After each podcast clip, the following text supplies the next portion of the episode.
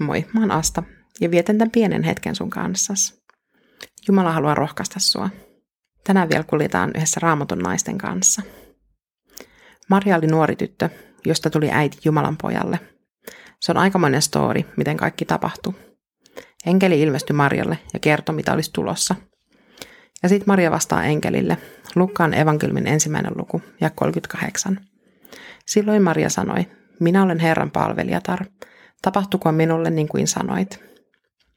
Ei Maria varmasti siinä hetkessä tiennyt, että mitä kaikkea toi myöntyminen toi tullessaan. Mutta ei mekään tiedetä, kun me tehdään elämässämme valintoja. Ratkaisut on kuitenkin tehtävä sillä viisaudella, mikä meillä kulloinkin on. Maria uskoi Jumalaan, ja ehkä siksi hänen oli ylipäätään mahdollista vastata myöntävästi tuohon enkelin ilmoitukseen. Tuohon aikaan aviottoman lapsen odottaminen oli iso ja häpeällinen juttu. Mutta Maria oli valmis kantamaan kaikki nuo epäilykset ja häpeänkin, sillä hän luotti Jumalaa. Ei mikään helppo tehtävä todellakaan. Siis se, mitä enkeli Marialle ilmoitti. Hyvänä vertaistukena toimi varmasti Marian sukulainen Elisabet, joka odotti samaan aikaan lasta.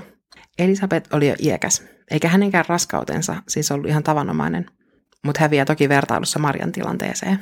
Raskauden ja synnytyksen jälkeen vielä Jumalan pojan kasvattaminen ja hänestä huolen pitäminen.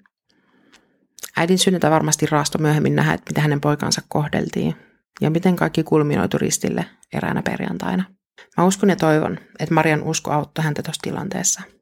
Hän oli ainoa, joka varmasti ties, miten lapsi oli saanut alkunsa. Ja siis hän myös tiesi, kuka Jeesus oikeasti oli. Mutta silti tilanne ristin juurella oli äidille varmasti sellainen, kun naulat olisi lyöty häneen itseensä. Me tarvitaan samanlaista uskoa, mikä Marialla oli. Vastaavia tehtäviä ei ole enää tulossa, mutta kuitenkin sellaisia, mistä me voidaan ajatella, että mahdoton homma, mutta tapahtuko mulle niin kuin sanoit.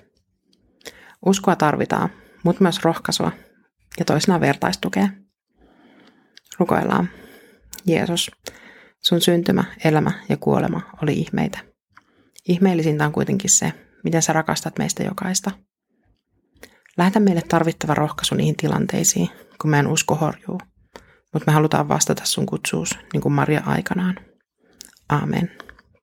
Kolme minuuttia rohkaisua podcast ja heinäkuuksi kesätauolle. Me palataan uusi jakso jälleen elokuusta alkaen. Siunattua kesää.